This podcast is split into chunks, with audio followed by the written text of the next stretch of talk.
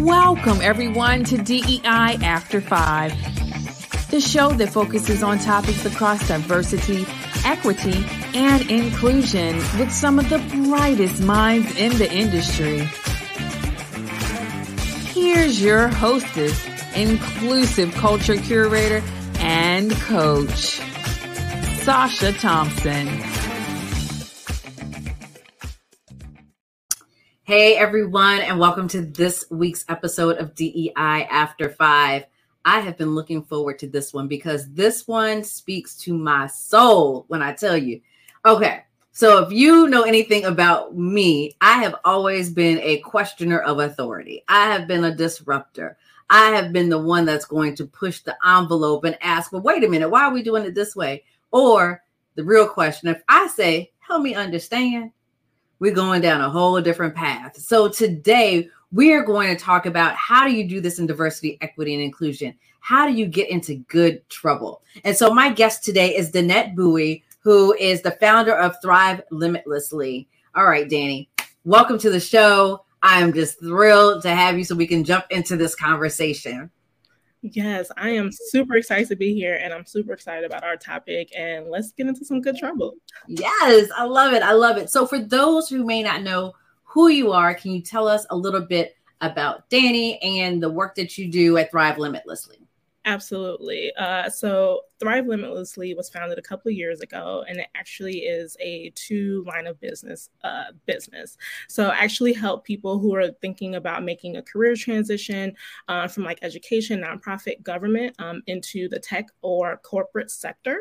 Um, and then also I support uh, businesses, uh, tech startups, um, educational institutions who are also interested in investing and starting their DEI team, uh, starting their strategy, helping them think about you know what does good trouble and the work actually looks like and helping them to uh, envision DEI uh, in their cultures. And so, super excited to be here and just talk about this work. I love it. So, let's talk about good trouble, right? So, you know, um, our our now ancestor John Lewis was famous for this phrase of, you know, it's time to get into good trouble. It's time to get into necessary good trouble. And it's one that the first time I heard it some years back, I was just like, yeah, that, that's that's yeah, what he said, right? Um, because it's it's not just getting into trouble for trouble's sake. It is trouble with a purpose. It's pushing mm-hmm. the envelope, right? And really trying to um call to action mm-hmm. things that need to be moved, right? Need to be changed, laws shifted, policies, procedures, all of those things. So when mm-hmm. you talk about good trouble, like what what do you mean by that? Yeah, I think for me it's standing up for what you believe in to inspire change change of policies, change of systems, like the hiring system, the education system, the criminal system. Like to me, I think, like you said, it's asking those tough questions or asking things that people are probably thinking about but afraid to actually ask. Um, and so I think when people are good stewards of trouble um, and good trouble, I think that that's the line of thinking that I have. It's pushing the bounds, right, of people's limitations, even around inclusion and belonging work. Um, it's pushing people into areas where they might feel a little bit discomfort um, with. And so, to me, I think as a DEI practitioner and having worked at several tech companies and education institutions, I've always had that line of thinking of, why are we taking you know the easy way right like there are so many other things and and and processes and people that are being impacted or not even being considered as part of this conversation. And so that's always really been my line of thinking. You know, and I, I truly ascribe to that. But one of the challenges um, that comes with good trouble, particularly in diversity and inclusion, is you have so many leaders, and I'm going to do that with air quotes, that um, believe the status quo is the way, like we've always done it this way. So this is the way that we need to continue to do it. And mm-hmm. when you push against that or you question the status quo, you're then seen as, as I started at the top, a disruptor. You know, you don't respect authority, all mm-hmm. other things that I've been told yeah. about myself, right? Um, and so, how do you do that in a system that isn't trying to change? Yeah, yeah. I think deep relationships in DEI work is so important. Um, I think you can shout to the rooftop. Um, and I think it's, you know, and I think people will look at you not that they will listen or hear what you're saying but i think the the the the variable is the relationship. Um, mm-hmm. and i think as part of creating that relationship it's important to like understand what their aspirations are what their goals are and how you might be able to as a di practitioner integrate into existing work streams and what is important to them. I also think it's about like understanding what might be blind spots for this person or what are areas that maybe make this person uncomfortable. Is it talking about the black and brown people on their team? Is it talking about uh, some of the um, systematic things that's happening on the team, looking at attrition, hiring, like what makes this person uncomfortable and you kind of being that source of truth and you helping them to kind of like understand um, just their shortcomings uh, helping them understand you know what might they might be able to do um, to continue to advance change? What does that look like? And sometimes they just want you to show up and tell them what to do right? So i think mm-hmm understanding that leader and and and the dynamic um, and if they want you to tell them what to do or if they're going to be an actual thought partner and you all kind of come up with a plan of action together. And so i do think you know and i've kind of been questioning myself too like do i have an issue with authority? Like what what what is it about me that continues to like maybe get me a little bit of trouble? Um, and i think it's about like just speaking my mind and like asking the tough questions and asking the questions that or things that were probably all thinking about but not saying. Um, mm-hmm. so I do think it's about deep relationships in our work. You know, and I think it's so important that you pointed that out because as you were saying that, what that made me think about is the relationships with our allies and accomplices. Yes. Right. Because not everyone that calls themselves an ally is an ally. Right. Right. And no one, not everyone that is an says they're an accomplice is actually an accomplice. And so, how do you um, get your message through to these folks where they can amplify it, right? Mm-hmm. In places and spaces where you can't, and they won't get in trouble for saying these things that you say, right? So, how do you kind of feed yeah. that information, you know, into them? Because I, you know, I've been in a situation where um, I was speaking up and saying mm-hmm. these are mm-hmm. the things that are happening and like hey mm-hmm. let me pull you over aside for a second because this is how you're showing up or this yeah. is how this is showing up and then the mm-hmm. next thing i know i'm being called a bully yep mm-hmm. Mm-hmm. or the master manipulator yes all all the things right? right and i was just like okay so have you ever met like i'm farthest yeah. thing from a bully yeah but when i realized that was that person's insecurity yeah. That was that person's fear of actually being exposed for not knowing what they were supposed to be doing. Yeah. Um, that's when all of that started to kind of come out, right? Yeah. And so again, it goes back to those relationships and understanding who are your true allies, who are the true accomplices in yeah. this work, who is willing to risk something, right, to be, get into good trouble. Mm-hmm. Um, on behalf of you and the greater cause. Right. Right. Yes. Like that, I think is is such a key point mm-hmm. in this. Mm-hmm. And mm-hmm. the other thing that um, you said, and it just made me really think about was it's a phrase that I've been using a lot lately, which has been how do you sneak in the vegetables? Right? Like how do I get you to do this thing and you not even realize that you're doing this thing or you taking it all in? Right. And so that's been another way that I've been kind of getting into good trouble mm-hmm. is I'm going to teach you about this. Mm-hmm. And in the midst of it, I'm sneaking in some of these diversity and inclusion vegetables. Yes. Right. We're getting some broccoli and we're getting some Brussels sprouts and we're yes. getting some carrots in here. and you just think it's a wonderful, beautiful dish, right? That's nourishing to your soul. I love it. I love it. And some ways that I've actually gone about like adding in the vegetables, um, so to speak, is putting on inclusion talks, right? Like help arming people with the information, right? Leveraging my employee resource group leads, right? Helping them to understand what the engagement data is saying and mm. what does the belonging index look like, right? What are the themes, right, that continue to show up year over year, right, as it relates to diversity, equity, equity, inclusion, and belonging? Uh, mm. What are mm. our hiring rates, right? Are companies uh, uh, publicly sharing their data and information? If so, how do we compare to companies who are larger, smaller, or similar size?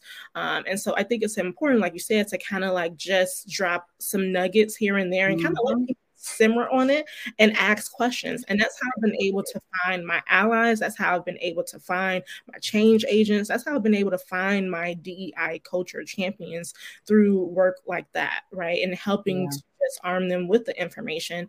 Um, and that's how I'm able to quickly identify who's with me, right? And who's also going to speak at the table, right, on behalf of the greater good and and and go from there. I love it. I mean, it, it definitely is like how do you infuse it into to those folks? And when you spoke about data, you know, one of the things that I always say is like, are we disaggregating this data? Yeah. Right? Or where where are we really looking? Because if we're saying, oh, our diversity numbers are up, let's disaggregate that. What's really up? Right. Right. And what are you hiding in the, in the midst of everything else? And so what I found was when I found those change agents and champions that were at the tables, mm-hmm.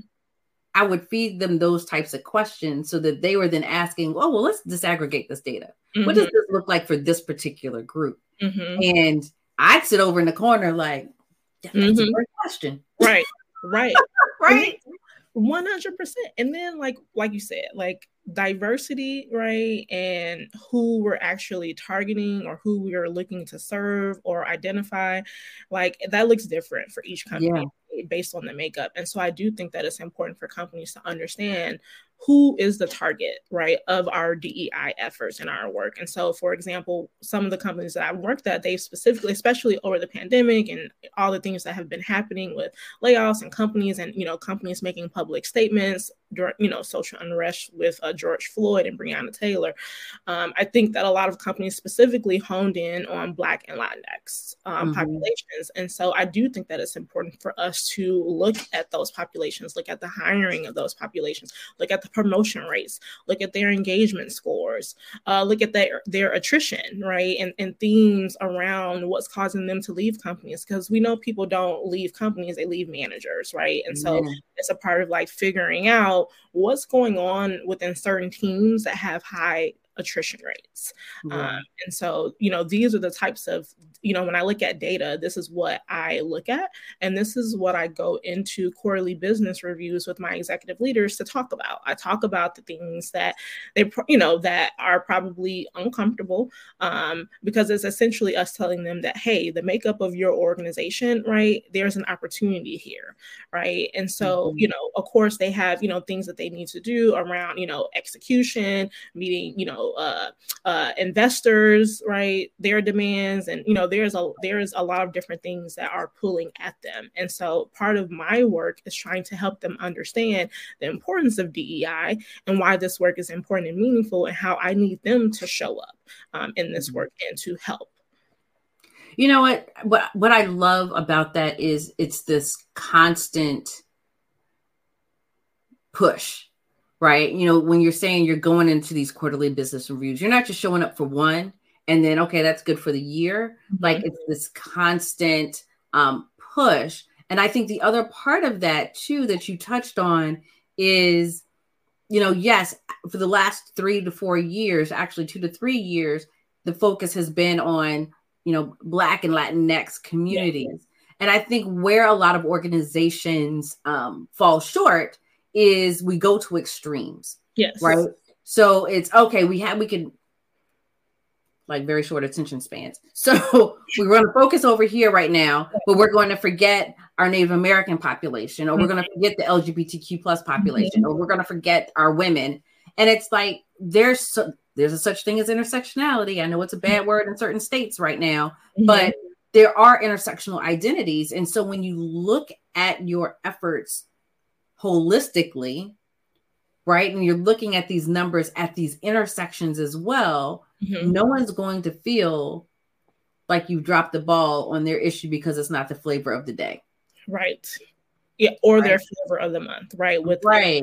Us because we also tend to over index on programming, on initiatives when it's Pride Month, when it's Black History Month, when it's Women History Month, right? And it continues to be a cadence, right? Every year of when these things or or or when initiatives become visible, right, to executive leaders, right? Because there's teeth behind it, right? Because there's yeah. a right dedicated to it. And so i do think that's that it's important to continue to advocate not only for black and latinx but all of the groups. And i think one way that you go about doing that is by understanding what is the makeup of the company. There are so many companies that don't invest resources into understanding self id uh, information mm. right? It is completely voluntary. But even if we take the time to explain to employees of the company why we're collecting this information of course leaving it completely voluntary right? I think it's important to understand why we're using the information because if we don't know who's a part of the company and how you identify, it is a little bit more challenging for us to create initiatives and programs, right, that will appeal to you or make you feel uh, included or make you feel considered, um, even. And I think that's really that's really an important why, right? So if we're looking at attrition mm-hmm. data, if we're looking at engagement data, and we're not able to like understand, even if we're not taking the aggregate, right? We're not able to understand, right? We're not looking for just onesies and twosies, right? We're looking for a theme, we're looking for a pattern. And then able in order for us to be able to use that, we need people to feel comfortable uh, and safe uh, with us leveraging this data to push these initiatives forward. I love what you said about not the onesie twosies because that seems to be so much of what happens, right? Mm-hmm. Like, oh, it's on the margins. Oh, that's, you know, that's just a blip in the data. Mm-hmm. That's that's data. Like that is information that you need to take into consideration. Um, and actually, that's probably the data that needs to be centered mm-hmm. in everything that you're doing. So, you know, I really appreciate that. The other thing I want to ask you, so you know, you talked about these pro some of the programs having teeth and the data creating some of those teeth. Yeah. Um, how what else can organizations do to make this work sticky right mm-hmm. again so programs as you said once I, I love this time, you know, when it's early part of the year because you have February Black History Month and you go into Women's History Month, and it's like, okay, we're gonna drop all the black stuff, and now we're gonna focus on women. Mm-hmm. And I'm like, but you know that there are black women, like, yeah, there's a whole group of yeah. black women. Um, and so how do you make this sticky so that it's not thematic? Mm-hmm. and that it's not um again this kind of cherry picking of okay we're going to focus here we're going to yeah. focus here yeah yeah i think you know i think it's totally around programmatic efforts i think it's leveraging employee resource group to help us understand the voice and what that particular population group community is looking for in terms of support how do they want to show up you know in the company how do they want to leverage leaders what is their voice right what you know is their their charter what's their purpose their plan and how can i as a di practitioner how can i continue to help them right and move some of the red tape and the barriers right that may be impacting them from being able to accomplish their charter or their purpose um, i also think it's about understanding some of the themes that's happening in the organizations and potentially mm-hmm. proposing um, programs so one of the programs that we initially proposed and that was approved was to do a women in product accelerator right at one of my previous companies. And the reason why is that when we looked at the makeup of the organization, there were over 50%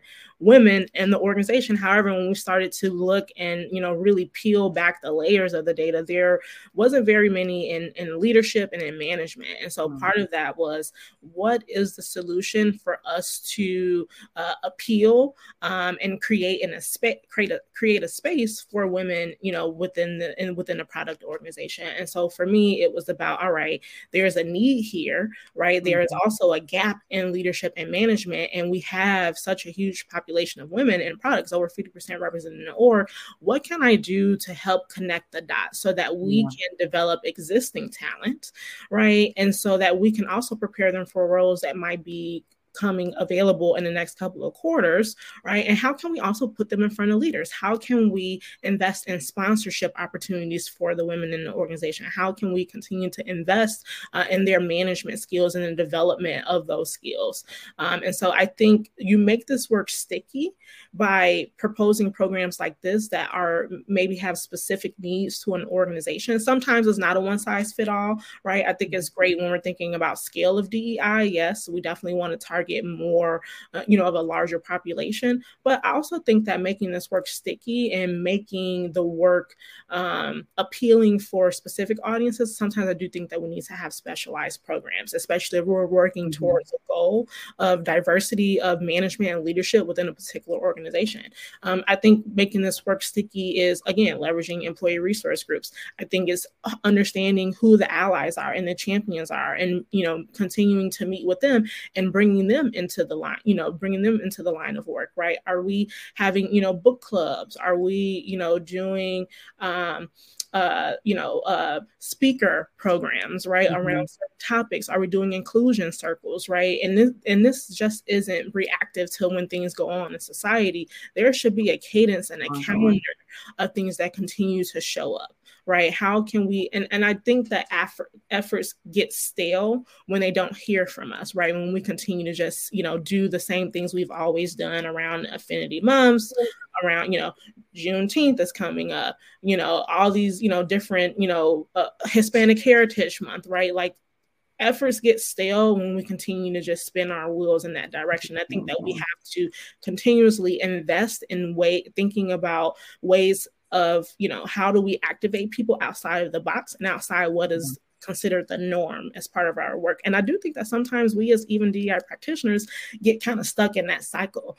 Um i was just going to say you rinse know repeat, rinse yeah right? Sometimes going to say that, yes. We get weighed down, you know, because this work is hard. And I think when you are trying to advance good trouble and when you are speaking up for things that you believe in, even against the wishes of people who might feel uncomfortable in this work, it can get tiring. Um, mm-hmm. However, I do think that making the work sticky um, is, is really just about understanding who's at the table with you understanding, making sure that you're well versed in the data. And then also, just like you said, how can we, you know, put these vegetables, you know, in there? And, and them in, sneak them in there. Yeah. You know, so it's something you said that I I, I want to go back to because I think it's so important. And I, I say this, um, I've said it in several other episodes, is you know, tying the programs to problems in the organization, mm-hmm. right? So rather than measuring, oh, we've had X number of programs, I don't care how many programs you've had, what has been the impact, mm-hmm. right? How have you solved the problem mm-hmm. that the program was created to solve? Right. So if you're saying, you know, okay, 50% of the these women are in this this organization, but they're not moving up the ranks, let's create a leadership development program. And I love how you said, you know, is it tied to promotion? Because I, am saying this needs to be tied to your succession planning. Mm-hmm. This needs to be tied to, okay, what are the skills that need to be, you know, gained? What are they missing in this process of getting promoted, right? Even if it's to a people manager or a people leader, right. what does that look like? And so, how do you then create a program that allows you to solve the problem that the program was created to solve. Right. Not just say, oh, yeah, we have this leadership women's group. Right. right? Great. That's wonderful. But what problem are you solving? Because mm-hmm. there should be some metrics that say by the end of X time period, this is the number of people, mm-hmm. this is the number of women that have gone through the program, the number that have been promoted, the mm-hmm. number that are now, you know, all yeah. of that. Yeah. And so I, I appreciate you saying that because I think that's one of the places where organizations truly do fall short. They mm-hmm. check the box on the program, but don't tie it into the system, mm-hmm. right? To dismantle right. that system and again get in that's right. good trouble. Right. right. We're disrupting the status quo that we've always done it this way. Mm-hmm. No, you don't always have to do it this way. So I appreciate you you using that as an example because that is exactly where I think we need to push. And, you know, I was going to ask you, you know, what are some ways that people can continue to be in good trouble? And that's a great example. It's creating programs and in creating opportunities, changing policies Mm-hmm. Yeah. and procedures that are hindering inclusion. Yes, 100%. I also think it's about accountability, right? And no, that's one of my favorite words. Promotions, when we talk about attrition, and when we talk about you know hiring rates and who's getting through the funnel, who's Yeah. actually being hired. Um, I think part of it is you know what is our plan, right? Like what you know, and I know DEI goals is you know kind of like you know a myth or unspoken thing that you shouldn't really say, but what are what are you know our three year aspirational goals? What do we aspire to look like one day, right? And you know, are we moving the needle around underrepresented talent? um, are we moving the needle around you know promotion and you know engagement developing you know belonging like how are we going to measure our progress right? If we don't have set targets or aspirations and i think part of that is when we go in these rooms when we're going into our quarterly business reviews when we're talking about the engagement surveys and that data and making meaning of it and telling the story and the narrative behind it the only way we're going to be accountable is if we do set you know three year targets what do we want to look like in the future? There are companies making statements that by 2020 by 2030 you know we're going to be you know x y and z right? Listen, I ain't naming no names, and I'm not going to say if I worked at this place or not. But when you say you're going to increase your executive leadership by 100%, yeah and I'm like, you ain't got but one. right? So, yeah yes, let's, let's be honest about what we're really trying to do and accomplish. exactly you know and what you said about you know oh we don't create these diversity goals that, that, that i think that's a cop out honestly. I mean i think that that is a way to get around it. Mhm. i truly believe that every department needs to have a diversity goal that is not not tied to butts and seats. I agree. How I are you impacting the bottom line your customers? How are you reaching out in the community? All of Mhm. these things it's part of the company dna it should Yeah. not be the responsibility of the one person on that's leading dei with no budget and no staff. 100% and i think that dei inclusion work also has to be considered as part of the values when you talk Yeah. about culture work like the dna of the company is the values it's the, Yeah.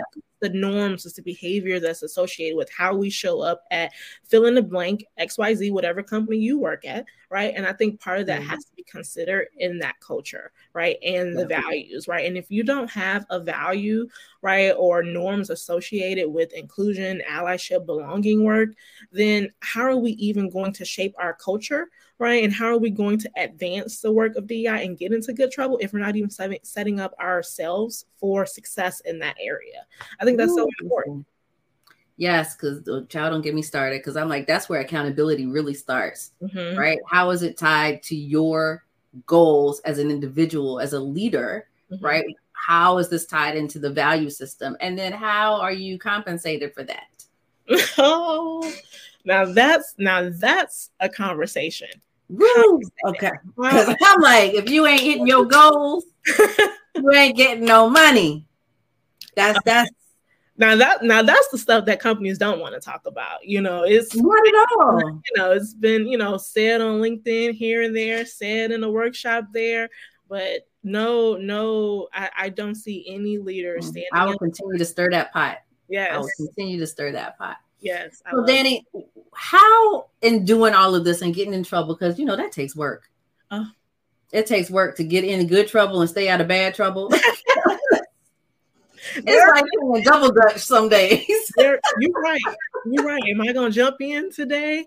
Okay. It's like playing double. Oh lordy. So, what do you do to take care of yourself? Like, how do you fill your cup and, and continue to stay on this path? Yeah, I think that's such a great question. Um, I have an entire wellness routine. Mm. I um I go to acupuncture. Oh, I uh, go to the chiropractor religiously. Um, I Mm. work out. Um, and sometimes I think too, working from home, like there's so much tax that's associated with working from home.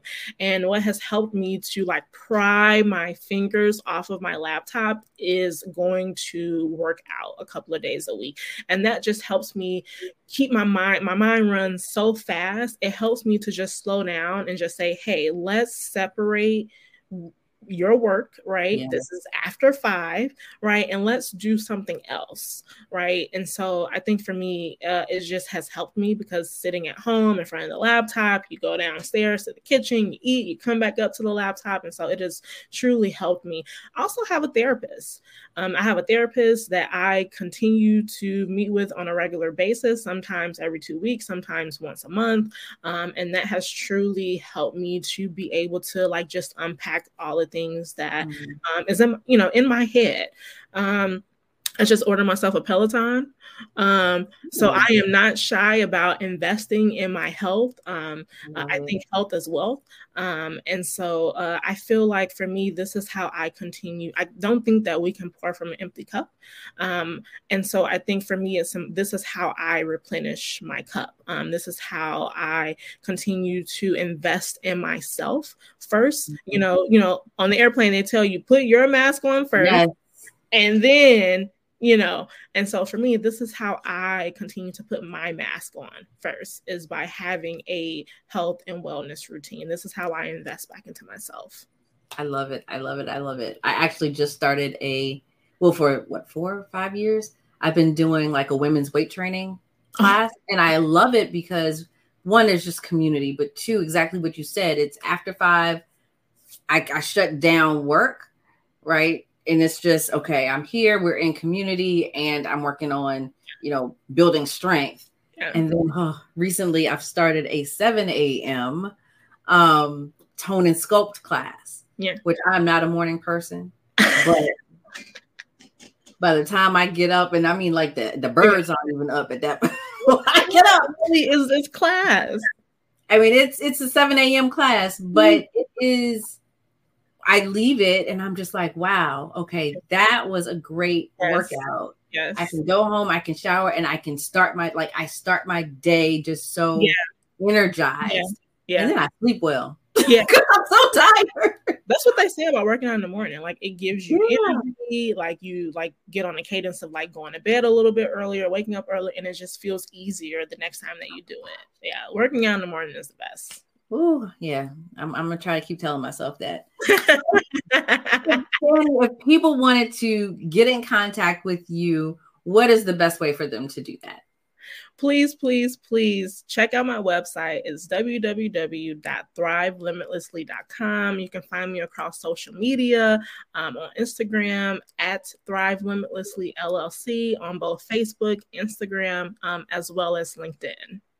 Wonderful. Danny, thank you so much for having this conversation about getting into good trouble because that is just ooh, that, that is my mantra in life. I love it. I love it. So thank you so much for joining us today. And everyone, thank you all for being a part of this conversation. I hope you were able to walk away with a few nuggets um, and get into good trouble because we all need to get into good trouble in order for this work to continue to move forward. So follow us, like this uh, follow us here, right here on um, YouTube or wherever you find your podcast. And like, share, subscribe. Until next time, have a good one.